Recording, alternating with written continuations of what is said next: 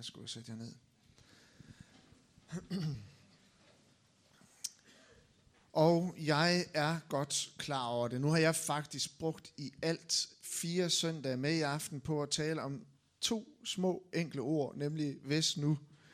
Øhm, og øhm, længes du ikke efter, at dit liv ikke bare akkurat lige skal hænge sammen, og det skal falde i de rigtige former, men at du også må gøre en forskel i den verden, du lever i. Længes du ikke efter, at dit liv det skal have et højere formål, øh, som har en evighedsværdi. Og målet med at tage det her hvis nu tema op, det er, at du tør stille skarpt på det mulige øjeblik, som jeg tror gives en hver af os på forskellige tidspunkter igennem livet. Det mulige øjeblik, hvor en drøm den kan undfanges, hvor en beslutning tages og en risiko accepteres. Værdifulde øjeblik. Jeg tror, hver eneste af os øh, bliver mødt i livet af nogle øjeblikke, som kan være formgivende for det resten af vores liv. Som kan sætte livet ind i et, øh, et større formål og et højere perspektiv. Og det er ubetinget, tror jeg, det vigtigste spørgsmål, du kan stille dig selv. Hvis nu øjeblikket har et ek- eksplosivt potentiale til at ændre resten af dit liv, og er sprængfyldt med ubegrænsede muligheder. Og jeg har forsøgt at give nogle praktiske redskaber i al min begrænsning til at komme ind i det her eventyrlige hvis nu liv, hvor du tænker, hvis nu. Som handler om, hvornår vi bør vælge fra. Det handler om at kunne sige nej. Det handler om at dyrke de gode vaner i vores liv. Det handler om at lade sig fylde ånden, om at gribe håbet, om at leve i tro, om at leve som om vi håber på det, vi endnu ikke ser. Og hvis du skulle øh, øh, virkelig kede dig, så ligger der nogle, øh, så ligger de her på nettet. Og det er så opmuntrende at øh, opleve, at flere her i København Vinder, at efterfølgende har delt deres hvis nu øjeblikke og deres nye beslutninger. Øhm, og i dag så vil jeg komme ind, og du kan jo håbe og bede til Gud om, at det er sidste gang, jeg tager det her op. Men jeg vil komme ind på to konkrete og basale tilgange til det eventyrlige liv. Og vi skal først læse en fantastisk tankevækkende historie, som har fulgt mig de sidste 14 dage, om 10 mennesker, som på samme tid oplevede et livsforvandlende hvis nu øjeblik.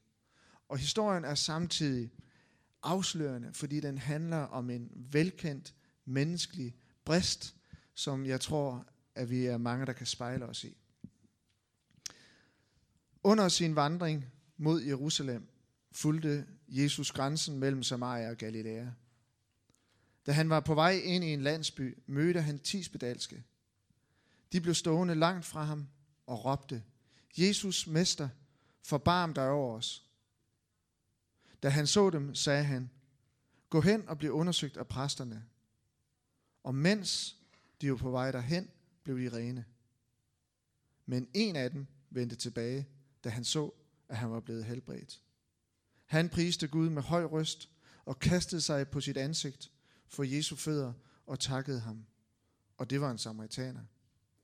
Jesus spurgte, var der ikke ti, der blev rene? Hvor de ni? Er det kun denne fremmede, der er vendt tilbage for at give Gud æren?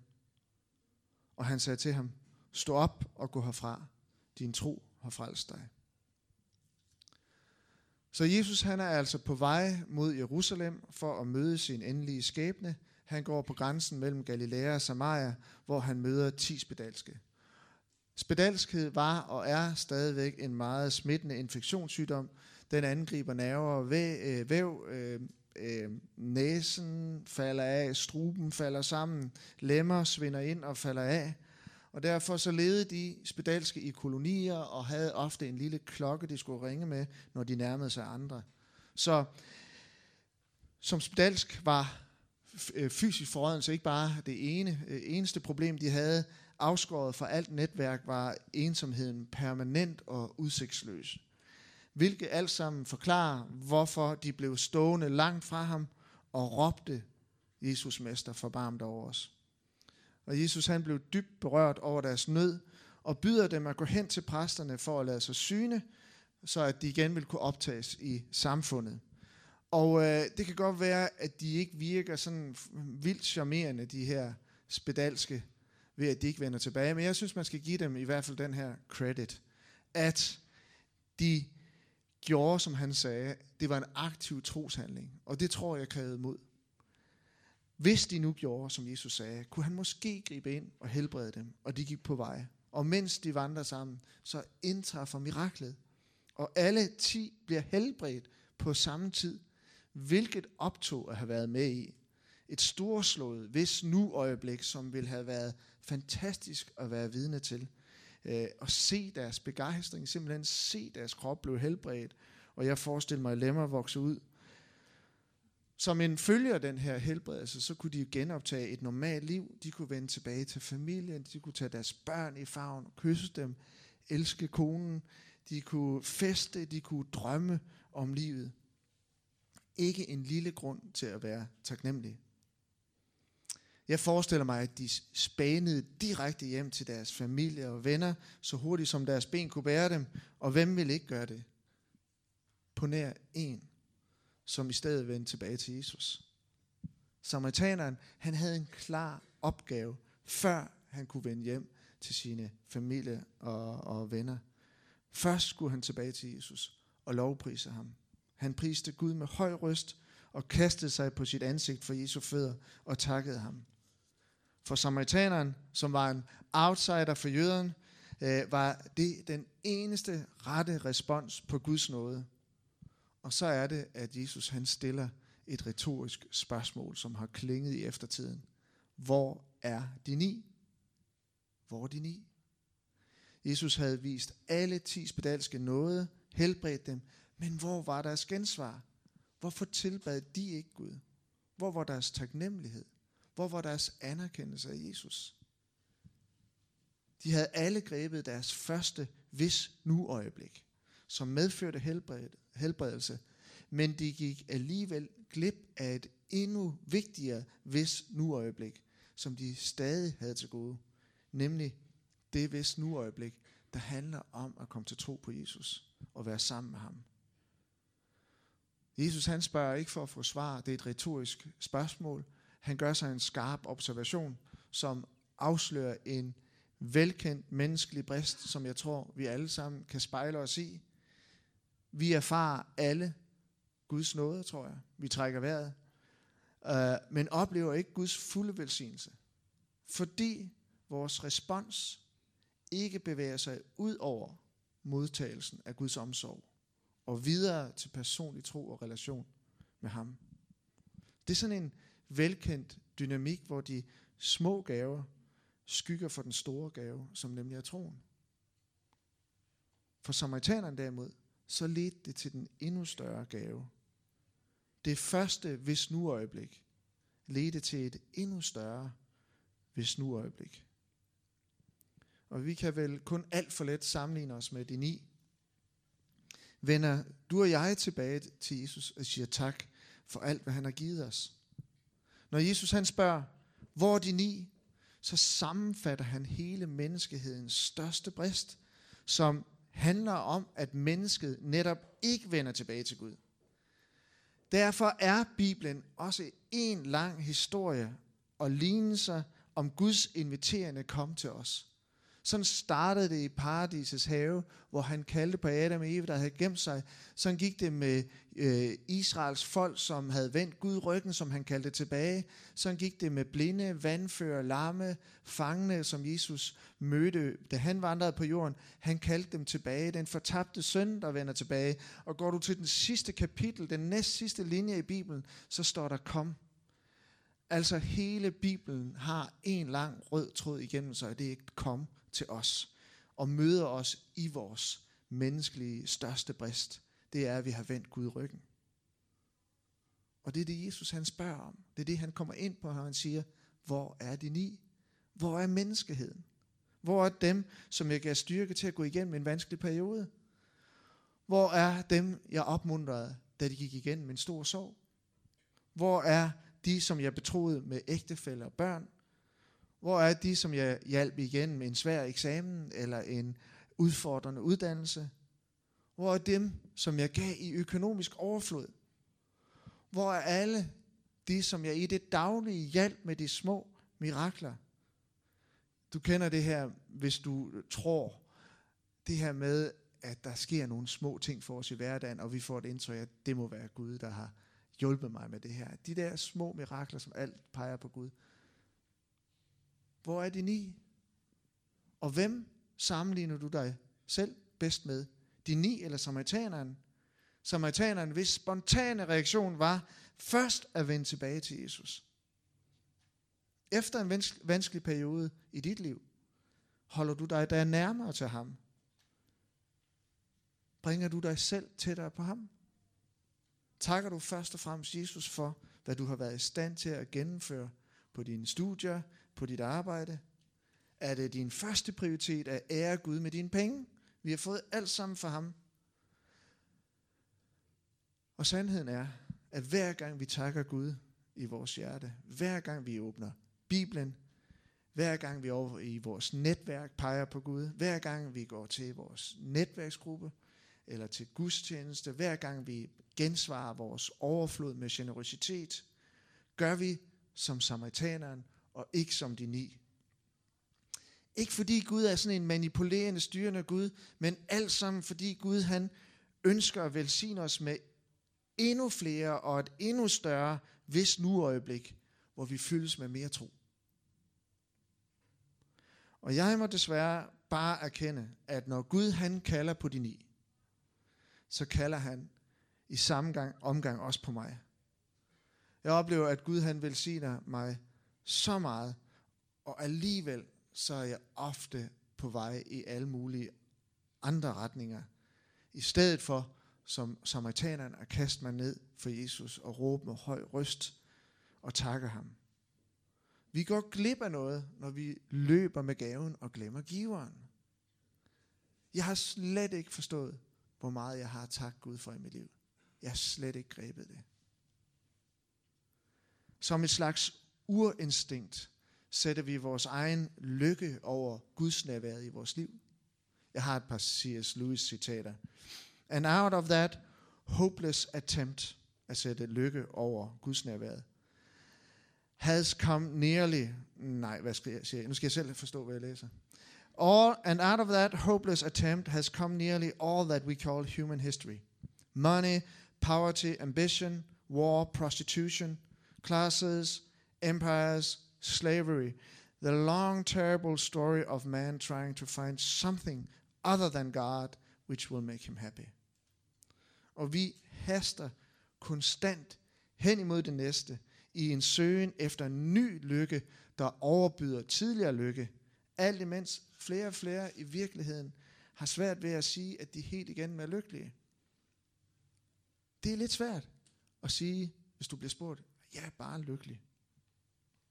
Sandheden er, at den største lykke og glæde, den modtages ved Jesu fødder. Det er det, han siger her. Og ikke ved helbredelsen af en sygdom eller et andet problem, der løses for os.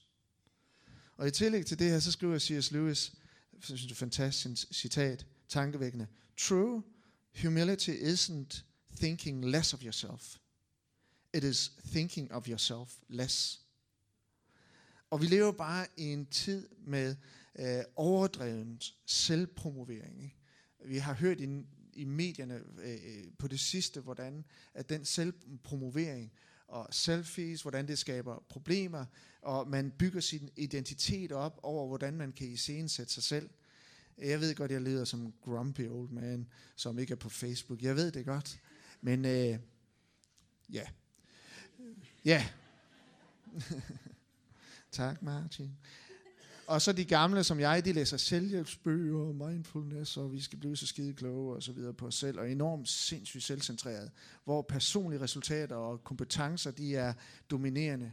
Vi kæmper mellem enten at tænke for meget om os selv, eller ikke tænke nok om os selv. Det stinker af dårligt selvværd i Danmark. Og begge dele leder i en selvcentreret retning. Det er lige selvcentreret at tænke dårligt om sig selv, som at tænke overdrevet godt om sig selv. Samaritaneren, han lærer os, hvordan vi gennem ydmyg taksigelse slipper ud af vores selvcentrerede labyrint, for det handler ikke om os. Det, der handler om os, det foregår hos Jesus, og han elsker os helt vildt. Det er det, der handler om dig. Det er, at han er vild med dig. Og den kærlighed giver du videre. Så derfor for dig handler det om at tjene de næste. Hvor er de ni? Hvor er de ni? Prøv at spørge dig selv. Hvor mange af alle dine tanker stiller dig selv i centrum? Nu bliver jeg mere grumpy. Hvor ofte lader du situationer, udfordringer, bekræftelser om noget, der er sket omkring dig, øh, lede tilbage til dig selv? Hvor ofte skal det handle om dig og mig? Som jeg sagde, så vil jeg i dag komme ind på to yderligere konkrete og sådan redskaber til at leve det her eventyrlige liv. Og de kommer her. Og det handler om for det første at vende tilbage. Hvis nu du vender tilbage. Denis problemstilling med ikke at vende tilbage, det kan overføres på vores hvis nu øjeblikke. Vi får nemlig let en drøm, eller et hvis nu øjeblik, men vender ikke tilbage til det. Jeg tror, at mange hvis nu øjeblikke ikke er blevet til noget, fordi vi helt enkelt ikke vender tilbage til dem. Prøv lige at tænke, lige et tankeeksperiment, et øjeblik, og jeg holder mund. Ikke ret længe, men bare et øjeblik. Prøv at tænke tilbage på dit liv. Har der været nogle særlige hvis nu øjeblik? Har der været et øjeblik, hvor du har oplevet ligesom, Gud vil dig noget, eller øh, livet vil dig noget? En tanke, en drøm, en forestilling, som har givet hele dit liv perspektiv, og du har tænkt, det der, det handler om mit liv. Prøv at tænke tilbage, om der har været sådan nogle øjeblikke i dit liv.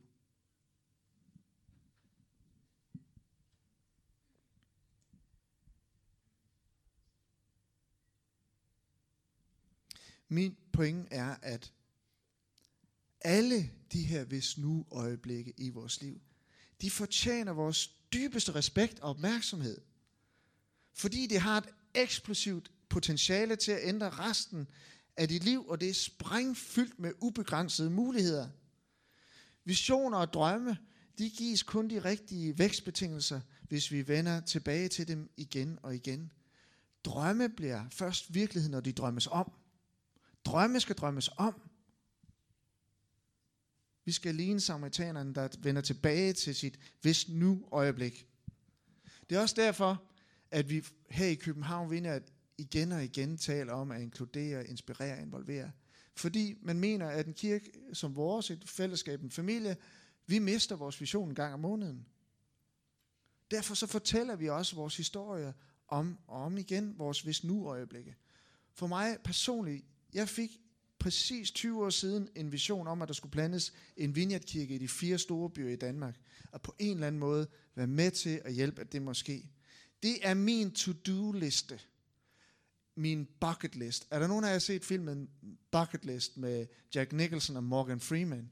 Som begge to øh, møder hinanden på øh, øh, hospitalet. De er begge to ramt af cancer og kommer til at snakke om alt det, de drømmer om at skulle opleve og Jack Nicholson, han er så tilfældigvis øh, øh, stinkende rig, og så sætter de sig ud i den sidste del af deres liv på at opleve det her. Er der, er der nogen, der har set filmen? En, øh, en, øh, en, en øh, fantastisk film. Og øh, jeg har en bucket list, som jeg sætter min tid og energi på, øh, ind på, inden jeg går på pension, og så slipper I for mig. Og jeg tror endda, at visionen den er for lille nu, hvor vi nærmer os. Og det er bare så livsbekræftende og afklarende, at vide, hvad vi skal her i livet. Ved du, hvad du skal med dit liv? Og det kan godt være, at du efter et revolutionerende hvis nu øjeblik vender tilbage til akkurat præcis det samme, som det du er i gang med. Men med fornyet betydning, med et højere formål, med et dybere perspektiv. For som troende, så bliver det ordinære ekstraordinært. Jeg kan bare opmuntre dig til at gå ind og se Simon Sinek's TED-talk på YouTube, som handler om livets, øh, det der med at finde sit why, sit, for, sit hvorfor.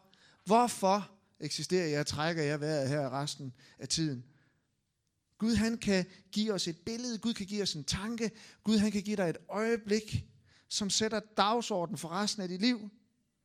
For mig tog det øjeblik tre sekunder, og så var dagsordenen sat for de næste 20 år. Og jeg har gennemlevet det øjeblik så mange gange i mit liv. Jeg er vendet tilbage til det. Jeg har mindet mig selv om det. Og jeg har oplevet, at Gud han har bekræftet det. Og hvis du tænker, at jeg tænker for højt om mig selv, så kan det være, at du har ret. Joshua og Caleb, to modige spejder ud af et team, de havde til opgave, da Israel vandrede i ørkenen, at gå på en tur ind i det forjættede løfternes land. Og det var lidt usmageligt, fordi meningen var, at de skulle indtage det, og så bebo det, og alle de der gamle testamentlige spørgsmål, dem kan I spørge en anden om. Men, men øh, det var nu opgaven. Og Joshua og Caleb var to exceptionelle eksempler på mennesker, som oplevede hvis nu øjeblik. De var inde og se det, de kom tilbage. De ti andre spejdere, de havde mistet modet og talt frygt ind i øh, hele Israel. Men så siger de, men, men øh, Joshua og Caleb gjorde noget helt andet. Og i 45 år, så arbejdede de ud fra deres hvis nu øjeblik. Prøv at høre, hvordan Caleb efter 45 år, nu står han frem, 85 år gammel, og det er lykkedes. Prøv at høre, hvordan han fortæller om sit liv. Jeg synes, det er fuldstændig gribende. Han siger, jeg var 40 år, dengang herrens tjener Moses sendte mig ud fra Kadesh Barnea for at udspionere landet. Og jeg aflagde beretningen til ham, sådan som jeg fandt det rigtigt. Men mine brødre, som var drejet op sammen med mig, tog modet fra folket, mens jeg var fuldt og helt med Herren min Gud. Og nu kommer hvis nu øjeblikket. Nu kommer det øjeblik, som han har bygget de næste 45 år på. Den dag svor Moses. Det er det øjeblik, han tænker tilbage på, som drev ham. Det land, du har betrådt, skal du og dine efterkommere have i eje til evig tid, fordi du fuldt og helt var med Herren, min Gud. Det var lige sådan en dobbeltsætning der. Nu har Herren, som han lovede, siger Caleb, 85 år. Nu har Herren, som han lovede, lavet mig leve i 45 år, efter han sagde dette til Moses, dengang Israel vandrede i ørkenen. Og nu er jeg 85 år. Jeg er stadigvæk lige så, jeg er stadig lige så stærk som den dag, Moses sendte mig ud. Mine kræfter er de samme som dengang, både i krig og i den daglige færden.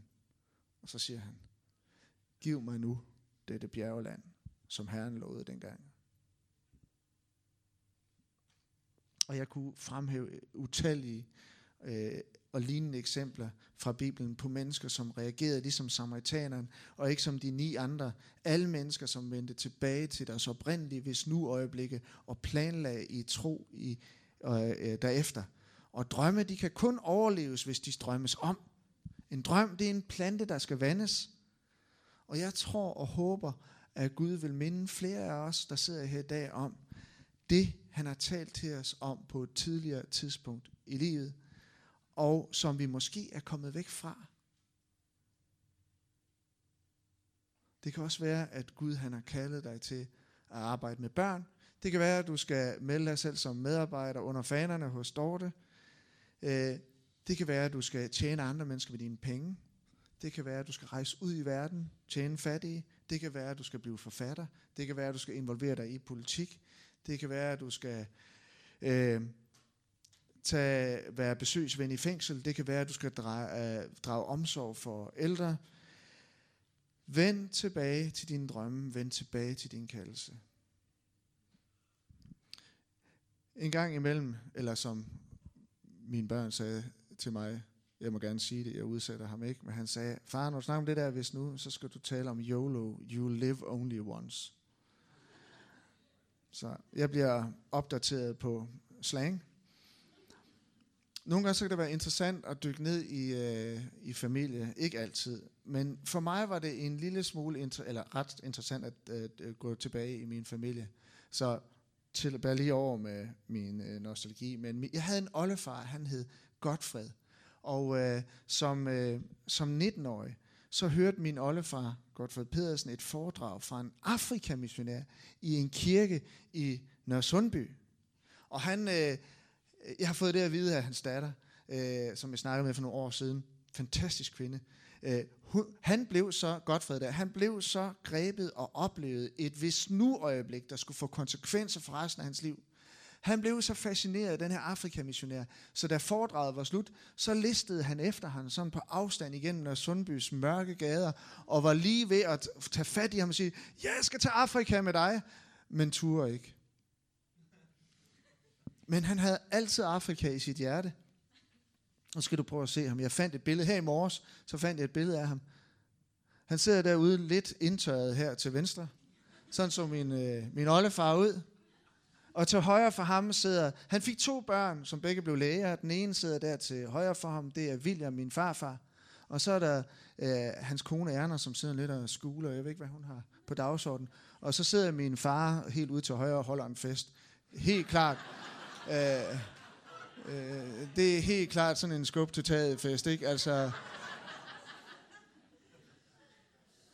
kan jeg vide, hvad min far har tænkt? Slips på det hele. Nå. Men, øh, men altså min oldefar der, Godfred, hans datter og hans søn, de blev begge øh, læger, og de rejste til Burundi for at, i Afrika for at bygge et hospital. Så de, de kom sidst i 40'erne, hvor penicillin var blevet opfundet. Det var en mirakelkur at komme ned med.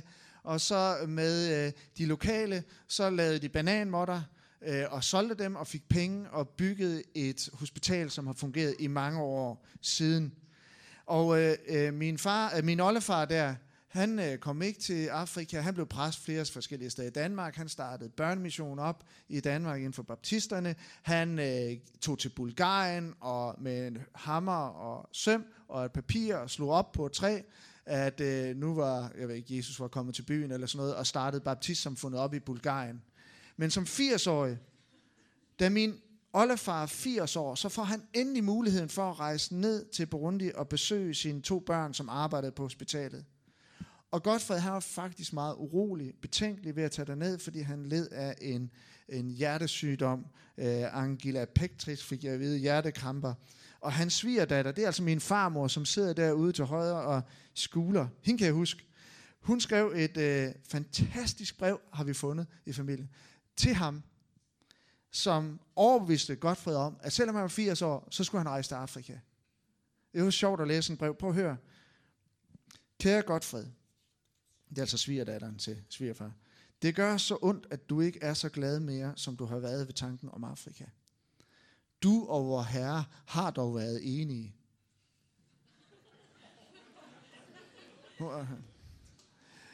Men andre kloge mænd og kvinder har haft det lige sådan. Og lille farfar. Hvem har fra først lagt spiren til al din kærlighed til missionen ned i dit hjerte? Og ikke mindst for ydermissionen. Mund ikke din herre og mester. Hun sigter til hans vis nu øjeblik.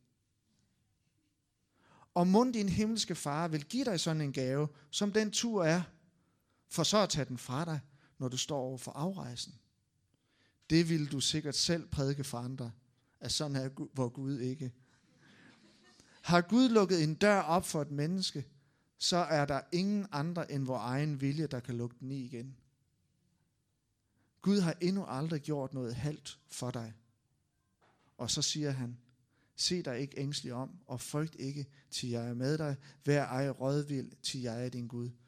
Og i Isaias vers 41, 14, jeg hjælper dig, lyder det fra Herren. Og så føjer hun til sådan her. Lad modet stort i blandt os gro, så her må være godt at bo, og viden om må skinne den glæde, du har derinde.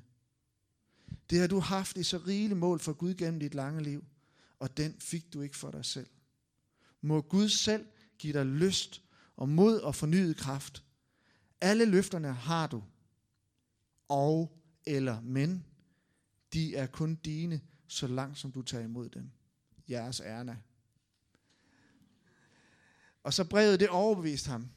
Og min far har fortalt mig, og han har vist mig billedet, det har jeg svært ikke med. Men min far fortalte, at han kan huske, da han sagde farvel til sin bedstefar ude i lufthavnen. Han, øh, han sagde, at han kan tydeligt huske, at han ude i lufthavnen, da han stod ved indgangen til flykabinen, gjorde sådan her. Og så pegede han ned. Jeg tror, vi har noget drama i vores familie. Jeg har også sidenhen fået at vide i sådan en baptisthistorisk, øh, alle de der, der interesserer sig for det, at han var sådan lidt af en original, min oldefar. Nå, men lige, men, min far han sagde, da vi havde fulgt ham til flyveren, stansede han, stansede han oppe på trappen ind til kabinen og pegede først op mod himlen og førte så fingeren ned mod os. Signalet var ganske klart. Det var det sidste, vi alle så til ham i vores liv. Godfred ankommer til Burundi i 1952 i en alder af 80. Og jeg har sidenhen talt med hans nevø, som også er læge. Han fortalte, at Godfred på en eller anden måde vidste, at han skulle dø dernede. Han skulle blandt andet hjælpe ham med dernede at pakke ud, og en særlig skjorte, som skulle bruges til et bestemt formål. Godfred blev begravet i sin skjorte 7. januar 1953, efter cirka tre uger dernede. Her er graven nede i Burundi, hvor han fik set landet og set, hvilken betydning hans børns indsats, indsats havde haft. Og en uge inden sin død, så holdte han som 80-årig gammel præst sin sidste prædiken ved en stuende fyldt nytårs, nytårsgudstjeneste for brundierne, og han sagde så enkelt som det her. Vi skal rejse ud efter vores evne. Har vi ben, skal vi gå så langt vi kan for at fortælle om Gud. Har vi cykler, skal vi bruge cykler. Har vi fly, skal vi flyve så langt vi kan.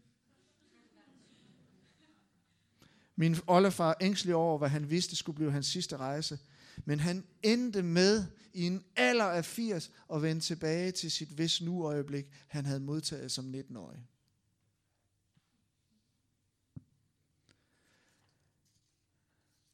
Så hvis nu det handler om at vende tilbage, det handler om at vende tilbage til lige præcis det Gud han taler til dig om i dit liv. For du har en opgave. Der er intet ordinært over en troendes liv. Og hvis nu, som det andet og sidste, det tager tid at føre sit hvis nu øjeblik ud i livet, det kræver tålmodighed. Caleb, der efter 45 år fra sit første hvis nu øjeblik, oplever opfyldelsen af sin drømme i en alder af 85 år. Eller min oldefar, som fik et hvis nu øjeblik som 19-årig, og først oplevede sin drøm opfyldt som 80-årig, og helt præcis opfyldt sin drøm de sidste tre uger af hans liv. Jeg tror, mange af os giver op længe før. Jeg vil læse en bog for øjeblikket af en, der hedder Mark Batter, sådan en spændende forfatter, og han beskæftiger sig med samme emne her. Han skriver sådan her, We live in a culture that celebrates 15 minutes of fame – In God's kingdom, it's all about a, lifetime of faithfulness. You know what I respect more and more? Someone who has simply done the right thing, the same thing for a really long time. You know who the real heroes are? Those who have been married for 50 years. Now that's a lifetime achievement award. Og, og, og min far, han er min helt. Han er 78 år. Han, var, han har været præst hele sit liv, og nu er han pensioneret, men han kan bare ikke lade være. Han bliver ved med at gå på husbesøg. Han bliver ved med at gå i netværksgruppe, og alt, hvad han kan få lov at tjene med. Hvis nu det tager tid, og du har resten af dit liv foran dig, og så tager det mere tid endnu. Profeten Habakkuk, i Gamle Testamentet, han fik samme besked. Skriv synet ned på tavler, så det er let at læse. Skriv det ned, altså dit vis nu øjeblik. Det fortjener din ære, respekt og opmærksomhed. Skriv det ned, siger Habakkuk. Forsynet gælder først den fastsatte tid. Det vidner om enden, det bedrager ikke. Hvis det trækker ud, så vent, for det kommer, det udbliver ikke. Og så Paulus, hvis meget opmuntrende ord lyder. I tillid til, at han, som har begyndt sin gode gerning i jer, vil fuldføre den indtil Jesu Kristi dag. Og det er dig, han vil fuldføre sin gerning med dig indtil Jesu Kristi dag. Og jeg tror så meget på, at Gud han har en plan med hver eneste af os, og han vil afsløre og fortsat minde os om sine planer. Og jeg vil virkelig opmuntre dig til at grave ned i din historie og genopdage dine vis nu øjeblikke, hvor Gud afslørede sine tanker med dit liv. Gør som samaritaneren. Tag dit vis nu øjeblik og vend tilbage og kast dig ned for hans fødder. Vend tilbage til dine drømme. Vend tilbage til det, du er kaldet med. Gud han har nogle helt specielle planer med dig. Find dit livs why og vend konstant tilbage til det. Som troende er du kaldet til et ekstraordinært liv. Det ordinære bliver det ekstraordinære. Det naturlige bliver overnaturligt.